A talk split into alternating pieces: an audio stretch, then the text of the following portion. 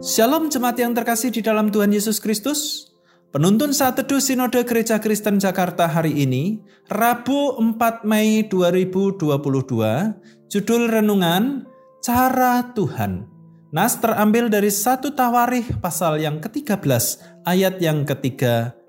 Dan baiklah kita memindahkan tabut Allah kita ke tempat kita, sebab pada zaman Saul kita tidak mengindahkannya. Di salah satu peperangan melawan orang Filistin, bangsa Israel membawa tabut perjanjian Allah dengan harapan mendapatkan kemenangan. Namun sebaliknya, mereka kalah dalam perang itu. Tabut itu bahkan dirampas oleh musuh. 1 Samuel pasal yang keempat. Namun karena orang Filistin kena tulah, mereka mengembalikan tabut itu ke Israel.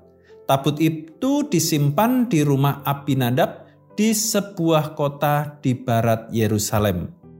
Selama puluhan tahun tabut itu disimpan di sana. 1 Samuel pasal 7 ayat yang pertama. Padahal tabut itu adalah simbol kehadiran Allah di tengah umatnya. Seharusnya tabut itu berada di ruang maha kudus di kemah pertemuan. Ketika Daud telah menjadi raja atas Israel, ia ingin mengembalikan tabut itu ke tempat yang seharusnya. Ia berunding dengan seluruh pemimpin dan mengumpulkan umat Israel. Mereka pun mendukung rencana itu.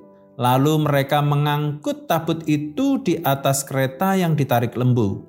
Namun bencana justru terjadi. Saat lembu-lembu itu tergelincir, Uza mengulurkan tangannya memegang tabut itu, lalu ia mati.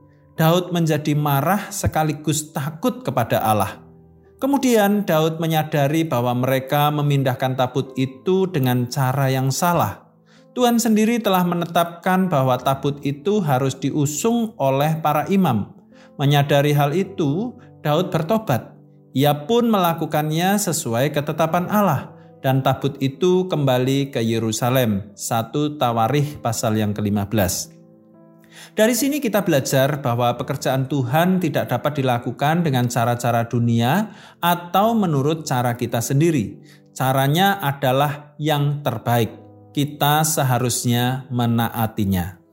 Sebagai gambar Allah, kita harus memakai cara Allah untuk melakukan pekerjaan Allah. Selamat beraktivitas, Tuhan Yesus memberkati.